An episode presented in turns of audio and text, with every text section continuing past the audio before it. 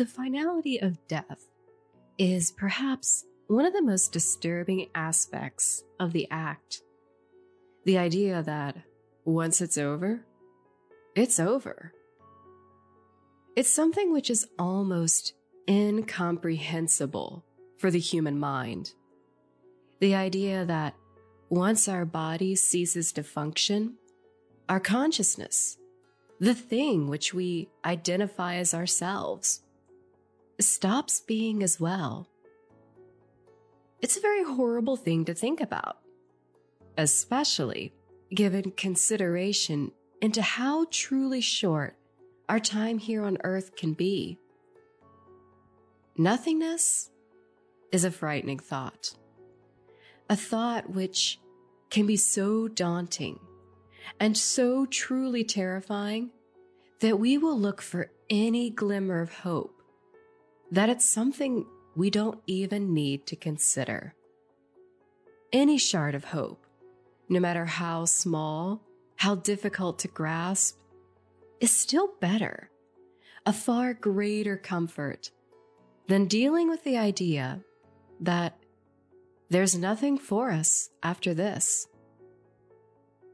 It's this fear, this unwillingness to accept that we are so finite, such a minuscule existence, that we will sometimes allow ourselves to be deluded by false hopes.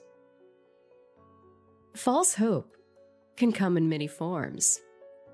A faulty religion, being deluded by a personality's false claims of power, or allowing oneself to push aside disbelief, toss aside gut instincts, and allow oneself to be soothed by trickery. From the very beginning, Daniel was different than the other children. He was born outside of the country having emigrated to the United States from Scotland a little after his ninth birthday. He was also smaller than the other boys, prone to illness, and never seemed quite comfortable around those his own age. Another thing which set Daniel apart was that, unlike the other children around him, Daniel was not allowed to attend school. But though he had no formal education outside of the home, Daniel was incredibly brilliant, quick witted, and was able to hold intelligent conversations with adults on a wide variety of topics. Daniel was also being raised by a single woman his aunt, who had adopted him when he was just a baby. Daniel's birth mother had given him away in desperation after his father had left. Daniel's aunt was different as well. While the area they had settled into was known for its liberal attitudes, Daniel's aunt was very much set in the old ways. She was a very serious, no frills, deeply religious woman. She was incredibly strict with Daniel and often spoke to him and others in a very stern, almost scolding tone of voice. She wasn't very well liked amongst the children, which only made Daniel that much more of an outsider. Daniel also had another troubling issue, which caused him a great deal of anxiety. It contributed to his sickly demeanor and further alienated him from the other children. He was haunted by the past, not by events from his own past, but from spirits of the past. Daniel had what they called back in Scotland the second sight. Daniel was tormented by things that others could not see or hear.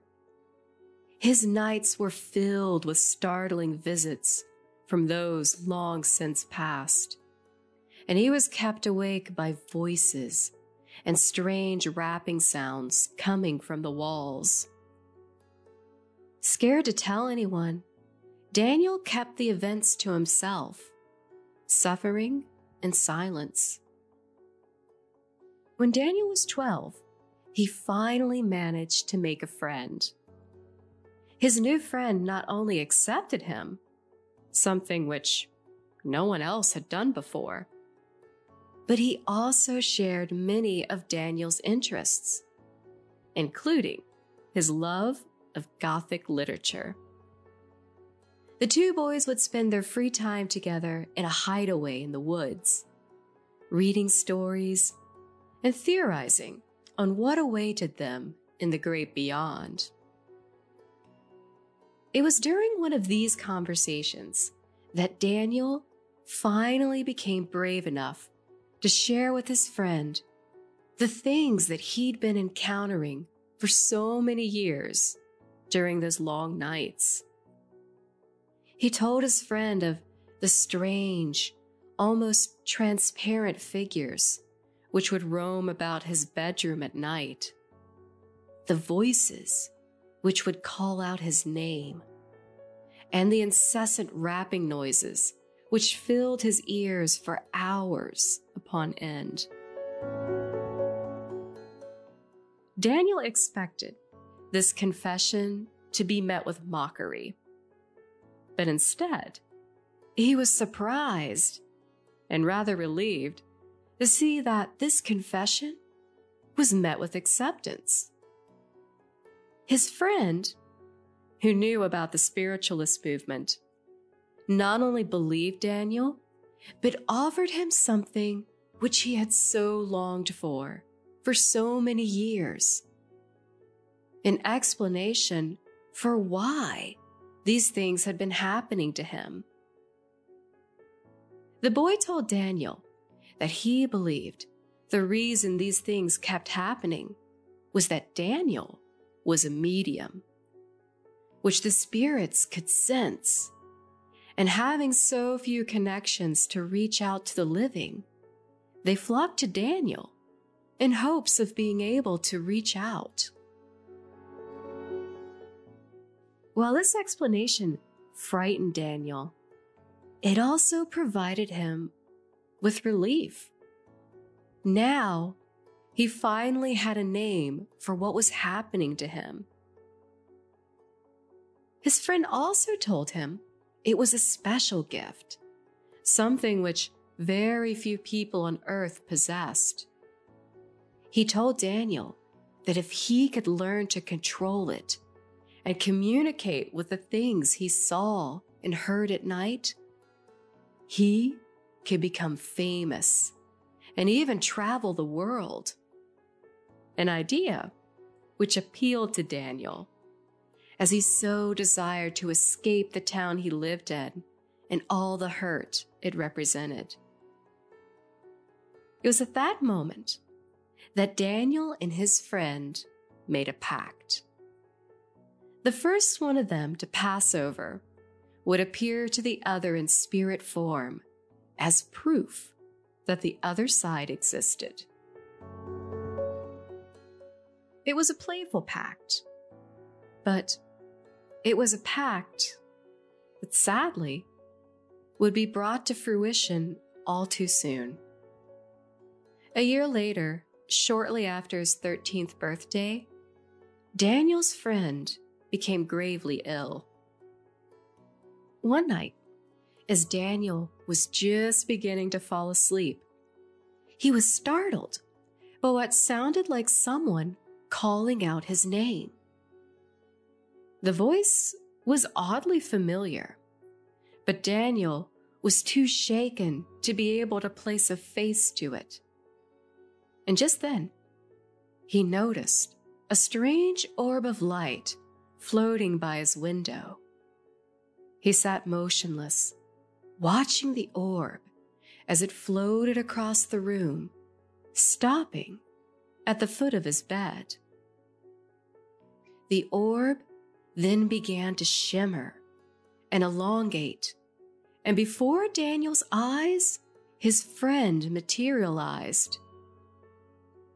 The boy smiled at him, gave a small wave, and then disappeared.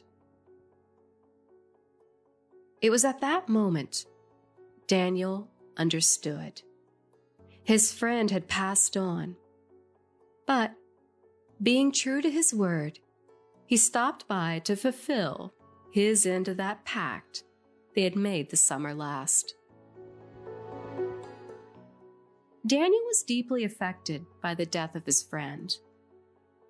He became aloof and began suffering from a variety of ailments, more than likely due to bottling up his feelings. As the months progressed and his mood continued to darken, something else began to happen to Daniel. Something which would eventually change the course of his life. While Daniel struggled and continued to repress his emotions, his paranormal experiences began to intensify. The voices, visions, and rapping noises were no longer reserved for the night. Now, they were a constant occurrence. The experience soon became so overwhelming for Daniel that he began locking himself in his room. His aunt became so unnerved by this behavior that she sent for a physician. When the physician came to see Daniel, the boy was so worn down that he relented when asked what was bothering him. And he told the physician about the torture that he'd been experiencing the past few months. The physician, being a man of science, sternly told Daniel that the cause of his suffering was completely in his head. It wasn't spirits that were bothering him, it was a form of delirium brought about by grief. The doctor prescribed Daniel fresh air, plenty of exercise, and the broadening of his social circle. Well, none of this was what Daniel wanted to hear. He was surprisingly satisfied with the doctor's diagnosis. Perhaps it all was in his head. Perhaps his loneliness over the years and the sadness which it had brought about, perhaps it had caused him to lose touch with reality. Daniel's aunt, however, was not as accepting of the diagnosis. She was a deeply religious woman, and upon hearing the doctor's report of what Daniel had told him, she became convinced that Daniel's strange behavior was nothing modern medicine could remedy. She believed that the cause of Daniel's suffering was something far more severe. She believed that Daniel was in fact being possessed by demons. Frightened that her soul could be in danger as well, Daniel's aunt contacted not one, but three area priests, begging for an exorcism. While all rejected her pleas for an exorcism, several of the priests contacted did agree to bless the home and speak with Daniel. Of course, Daniel's aunt wasn't satisfied to leave it at this and she decided to take matters into her own hands. She became even stricter with Daniel, forcing him to spend long hours reading from the Bible, and even went against the doctor's recommendations, forbidding him to leave the house. As you can imagine, this only worsened Daniel's condition. This type of control and isolation would be enough to drive anyone mad. But someone as fragile as Daniel already was, it was enough to break him. The voices and visions became worse, and Daniel became convinced that he was losing his mind. His thoughts began turning darker and darker. And just when he felt as though he could take no more, something happened one night which would become a catalyst to saving his sanity and freeing him from his aunt's control. One night, when Daniel was 15, he had the most peculiar vision. He saw a woman in a white dress enter his room. He immediately knew her to be his birth mother, even though he had no recollection of what she'd looked like. The woman spoke to him and said, Fear not, my child. God is with you. And who then shall be against you? She then went on to tell him what he had been experiencing was a gift, a gift which he would use to help the grief stricken and heal the sick. Daniel woke up the next morning with a renewed sense of hope and purpose. However, the visit from his mother did more than just lift his spirits. It seemed to make his gift of mediumship even more powerful. And it did so in some rather terrifying ways.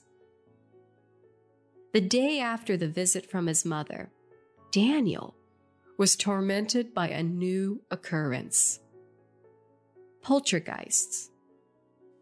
As soon as Daniel entered a room, all manner of strangeness would happen. Cupboards would open and shut, items would fly off the shelves, and furniture began to levitate. At first, Daniel was terrified, and he was so taken aback by it that he screamed out for his aunt. And when she entered the room and saw the table floating a few feet off of the floor, Daniel's aunt went into hysterics. She begged him to stop, and when he cried, telling her that he couldn't, she jumped on the floating table and attempts to weigh it down and stop the activity herself. For a brief moment, it seemed her actions worked and everything stopped. Then, much to the aunt's dismay, not only did the table rise again, but it rose up even higher. All the while, she was still on top of it, screaming frantically. If Daniel's aunt had not been convinced before that he was hosting some demonic guests, she was now. After the table incident, she warned Daniel that if he didn't get himself under control and reject the evil which he was obviously hosting, that she would cast him out of the house and out of her life entirely. But instead of continuing to fear what was happening, after that moment, Daniel decided to see if he could control it instead. He began practicing controlling the events and even being able to bring them about on demand. Daniel also began rebelling against his aunt's strict rules, and he started leaving the house against her wishes. He began making friends and soon was wowing them by showing them what he could do. Before long, he was performing in front of small audiences, wowing those in attendance with his uncanny ability to contact deceased loved ones and the bizarre acts of levitation he could perform. Within two years, Daniel had gained quite a following, and his popularity was growing beyond his small town.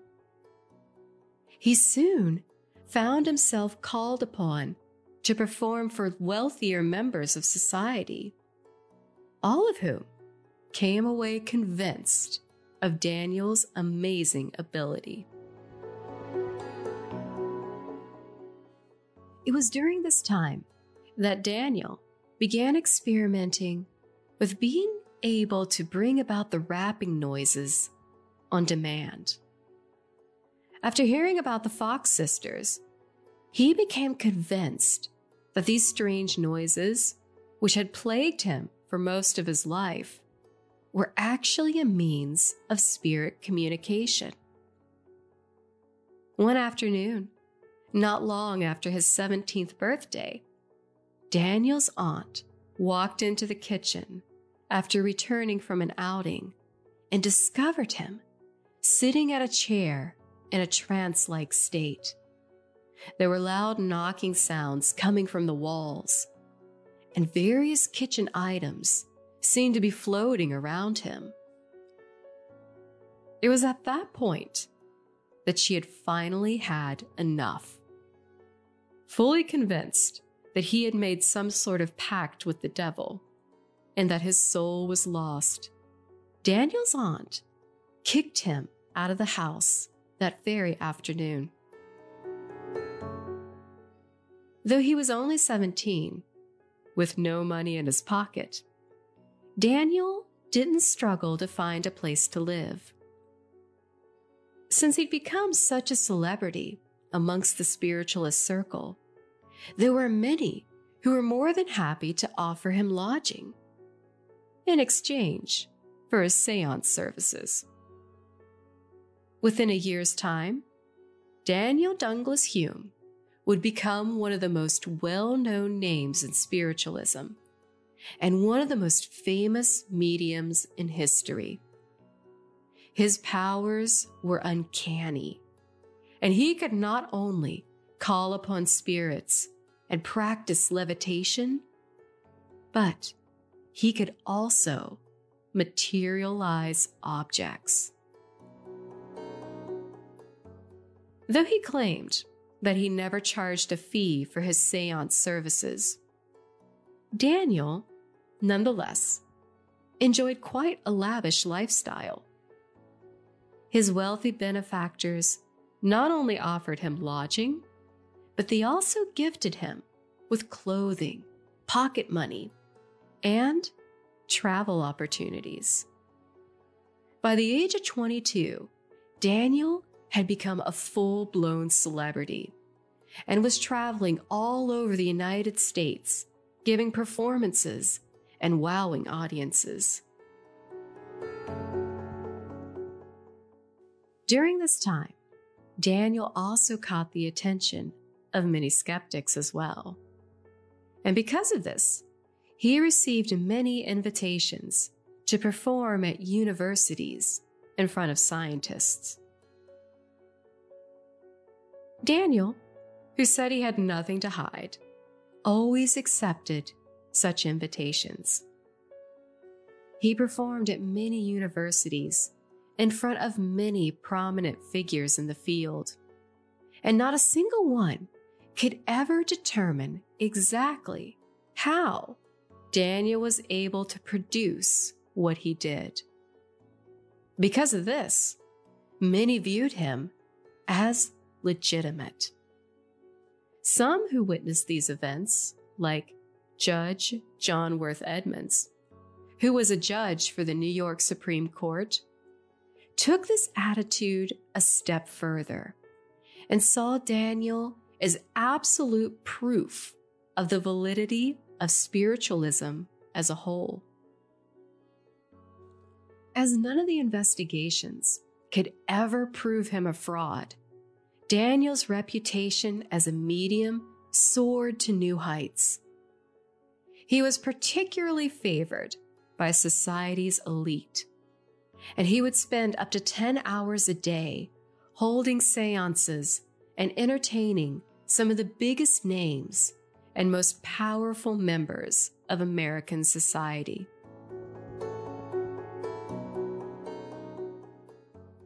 Now, though he was enjoying his celebrity status and all the comforts it afforded, the stress from working so many long hours, seven days a week, began to take a toll on Daniel's already fragile health. By 23, Daniel began feeling exhausted all the time, and he had developed a rather troubling cough. Worried for his health, Daniel sought out a physician and soon received a diagnosis that he was not prepared for. Daniel had contracted tuberculosis, a disease which back then was often a sure death sentence. The doctor recommended that the best course of treatment would be to travel to Europe and enjoy the fresh seaside air. At the time, fresh air, especially air close to a body of salt water, was considered to be the best treatment for TB. When told of his condition, Daniel's wealthy benefactors were sympathetic and eager to do what they could to help. Soon, with gifts of new clothes, pocket money, and summer houses to stay in, Daniel was soon off to the English seaside.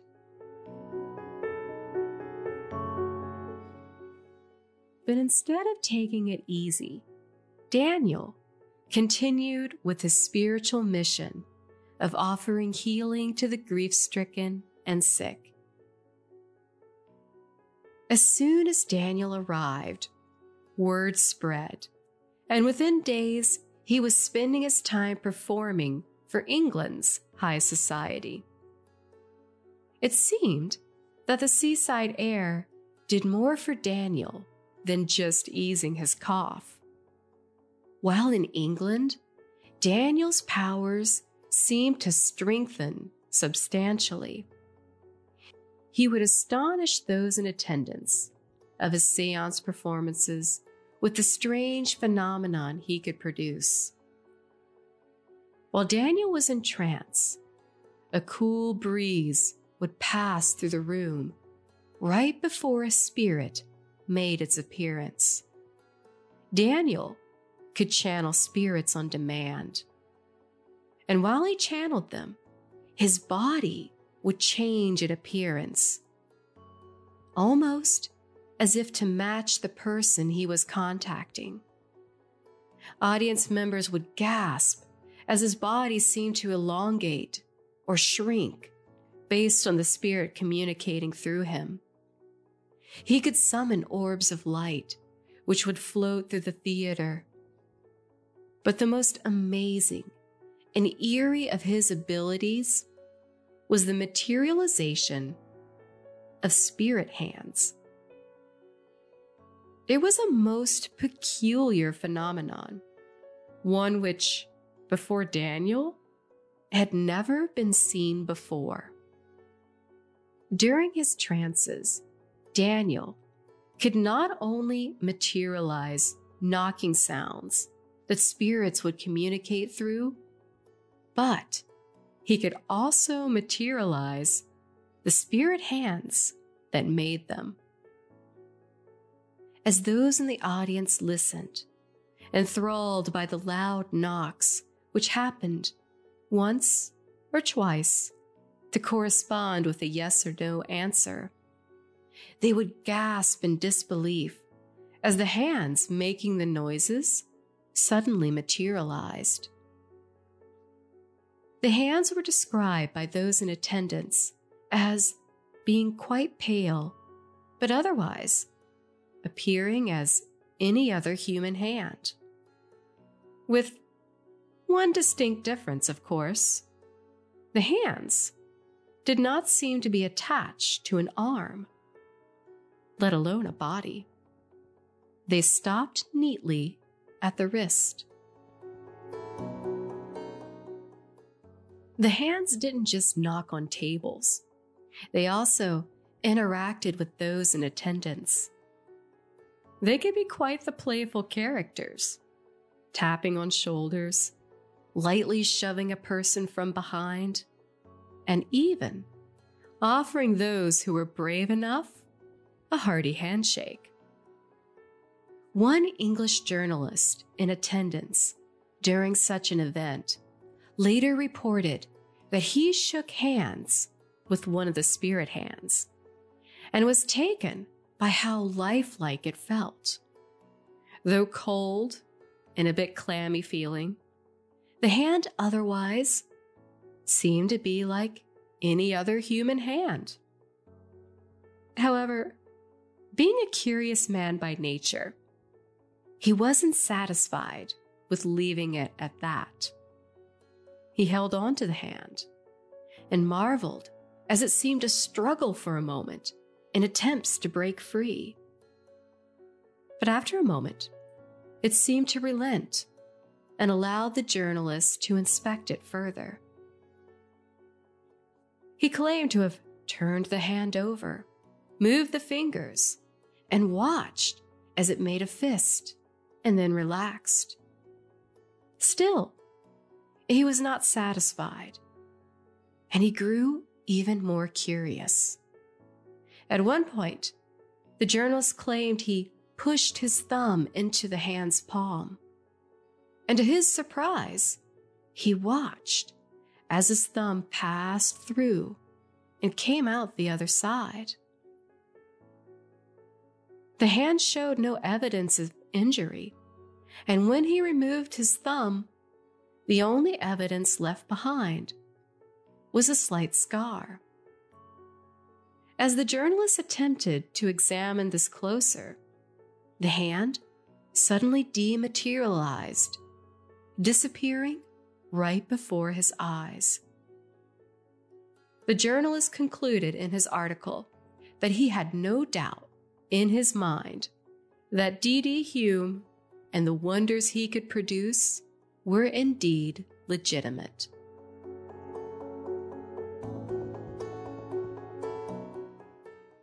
While Daniel's celebrity status and devoted fan base grew in England, he also gained the attention of a few outspoken critics.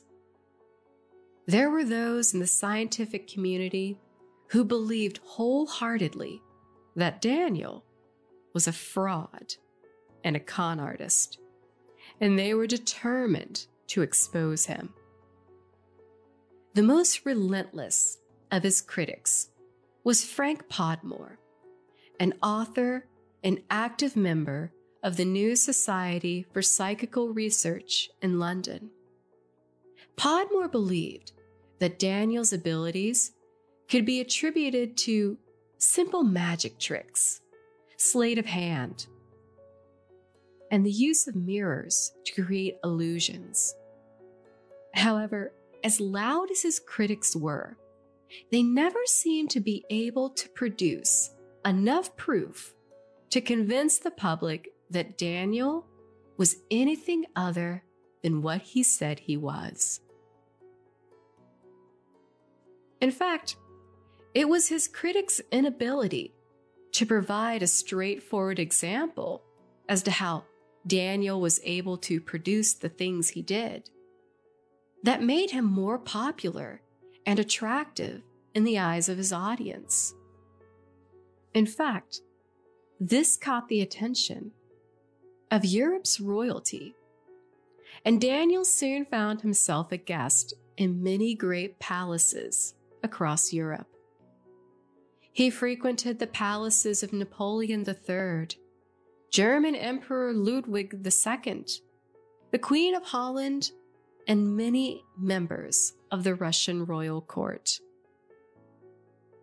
Napoleon III was particularly fascinated by Daniel and requested his presence on numerous occasions. Napoleon was mesmerized by the spirit hands which Daniel could produce. And it was in his presence that some of the more memorable occurrences with this phenomenon took place. During his first seance with Daniel, a spirit hand materialized in front of Napoleon's wife, the Empress, and it gently took her hand. The Empress, upon looking at the hand, cried out in shock. It wasn't that she was afraid of what was happening. It was what she noticed about that hand that made her cry out. The Empress stated that the hand had the exact same finger deformity as her mother had in life. The second occurrence involving the spirit hands, and the one which made Napoleon III a firm believer, happened about during a particularly unusual seance. During the seance, Daniel seemed to be in an abnormally deep trance like state, and he spoke very little. As Napoleon and the others sat in eerie silence, they shuddered as a cool breeze filled the room.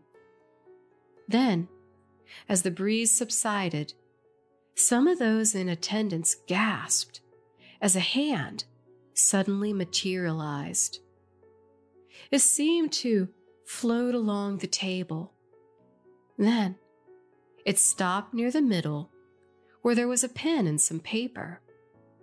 The hand then grabbed the pen, dipped it in the inkwell, and began scrawling on the sheet of paper.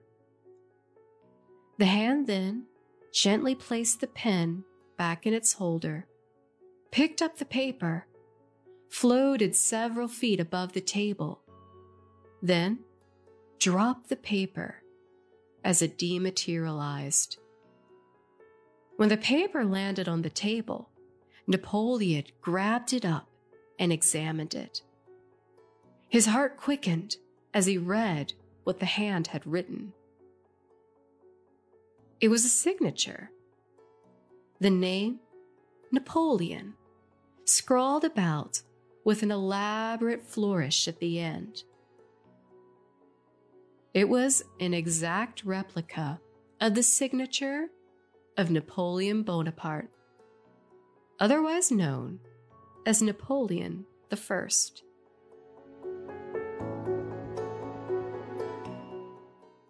Another royal fan of Daniel was Ludwig II, Germany's slightly eccentric emperor, who was known among his people as the Swan King. Ludwig was known to dabble in spiritualism and would often employ mediums such as Daniel, to help him contact departed friends and family and to get their input on decisions, namely, involving his many artistic projects. Daniel won Ludwig over with his many astonishing abilities, but most notably, his ability to levitate himself. Daniel could, on command, when deep in trance, levitate himself several feet off the ground.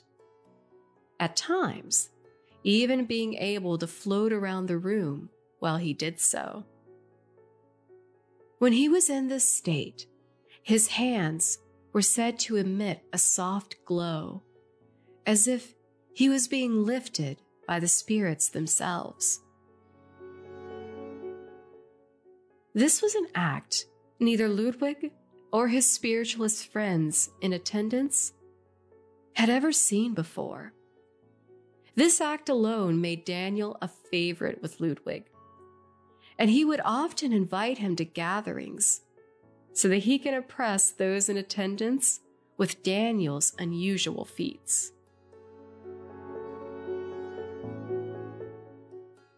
Eighteen fifty five was an incredibly exhausting yet fulfilling year for Daniel. He had made friends with some of the world's most powerful leaders, achieving that childhood dream of having a higher social status. He also led a rich social life and thoroughly enjoyed all of the luxuries and perks having such powerful benefactors brought about. However, as the year wore on, Daniel found himself involved in scandal. More people began going public in attempts of outing him as a fake, including respected scientist David Brewster and poet and playwright Robert Browning. The scorn on both men's behalf towards Hume was deeply personal, which made their attacks against him all the more impassioned. In the case of renowned scientist David Brewster, he was publicly humiliated after attending a seance led by Daniel. Earlier that year, Lord Brougham had invited David Brewster to attend a seance led by Daniel so that they could both judge for themselves if Daniel was employing trickery or if he was indeed the legitimate medium that so many claimed him to be. It was reported that while observing the phenomenon produced by Daniel, Brewster was said to have been so astonished by what he saw that he exclaimed, This upsets the philosophy of 50 years. He then supposedly acknowledged to those in attendance and to Daniel that he believed Daniel's powers were indeed legitimate. It was a statement which Brewster believed would remain in confidence. He was horrified when weeks later an article was released that detailed the event and prominently featured that quote alongside his name.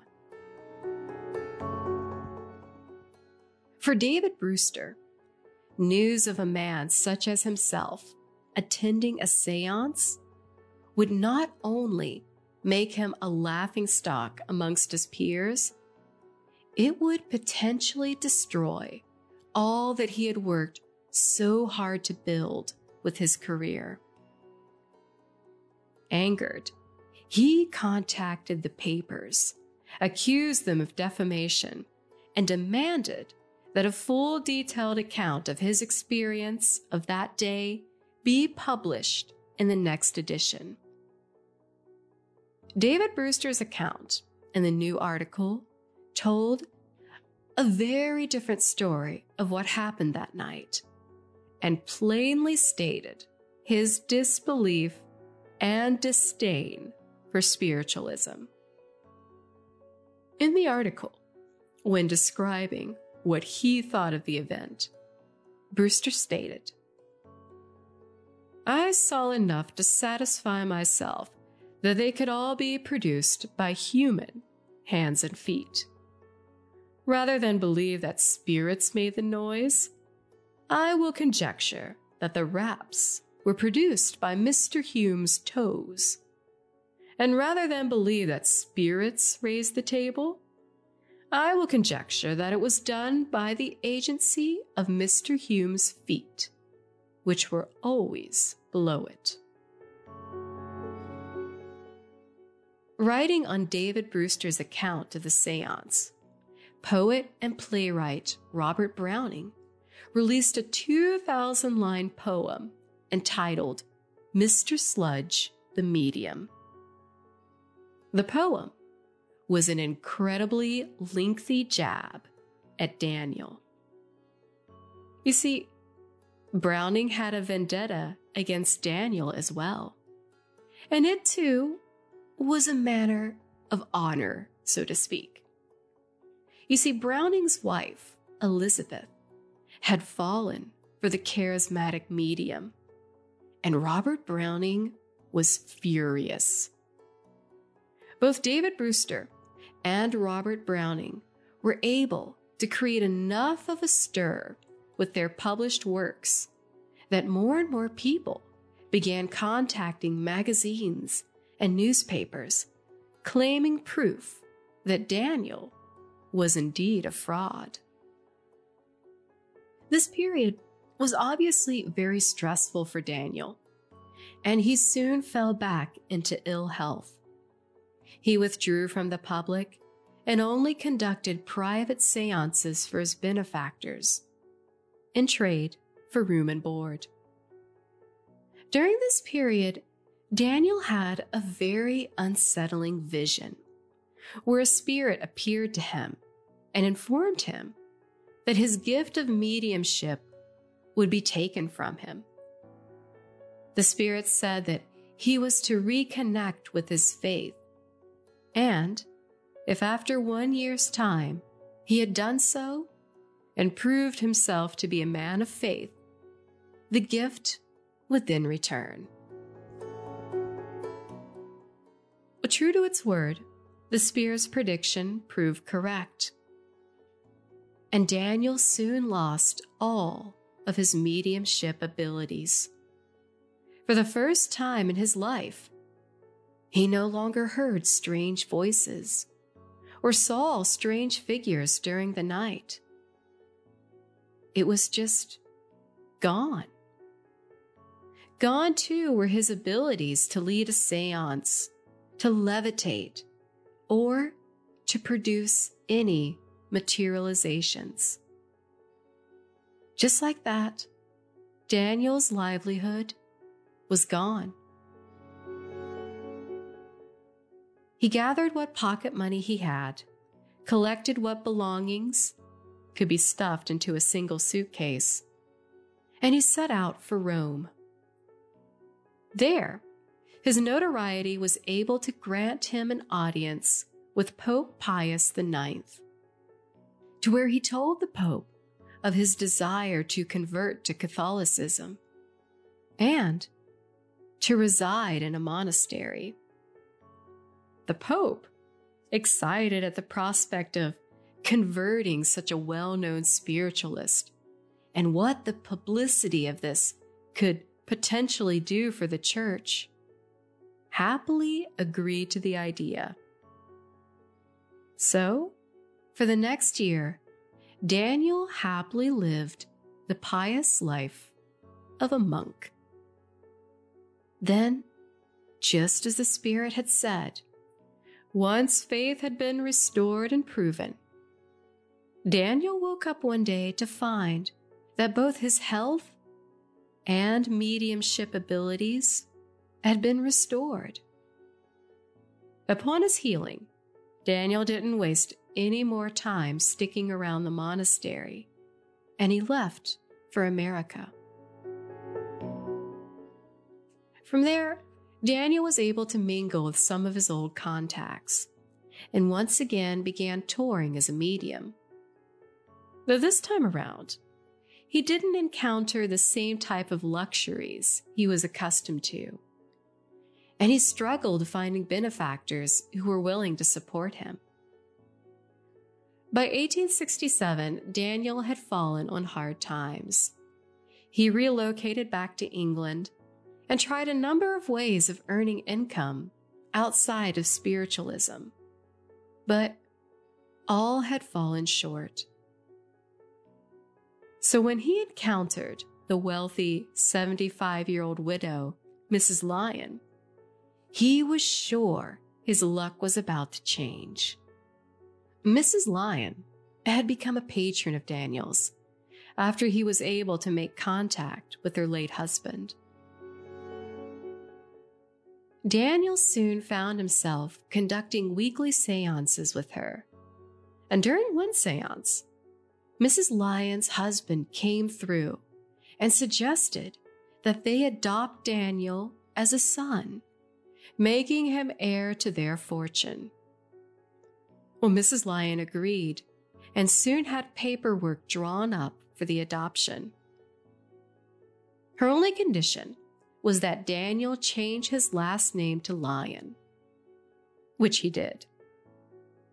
Once the paperwork was complete, Mrs. Lyon transferred a sum of 60,000 pounds into Daniel's name and also made him the sole beneficiary of her will.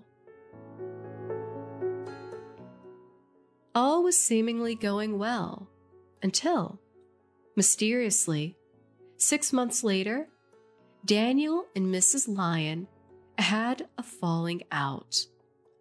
And Mrs. Lyon not only removed him from her will, but she also sued him for the return of the money she transferred in his name. The case went to court, and though Mrs. Lyon seemed disoriented throughout most of the proceedings and, at times, borderline mentally unstable, the judge patiently listened to her testimony. Mrs. Lyon told the court that she had been tricked by Daniel, who supposedly pretended to contact her husband in order to manipulate her into giving him money and adding him to her will. She also told an astonished court that her relationship with Daniel was anything but platonic, and that Daniel had seduced her. The judge, having heard enough, ruled in Mrs. Lyon's favor, scolding Daniel by saying that he detested spiritualism and those like him whose, and I quote, mischievous nonsense, well calculated the one hand to delude the vain, the weak, the foolish, and the superstitious. After the debacle with Mrs. Lyon, Daniel lost a lot of his supporters and found himself once again the center of scandal and, once again, battling accusations of fraud. It was sadly something which he was never able to fully recover from. And a few years later, with his health once again failing, Daniel Dunglas Hume left the public eye and spiritualism altogether. In 1886, Daniel Dunglas Hume died of complications from tuberculosis.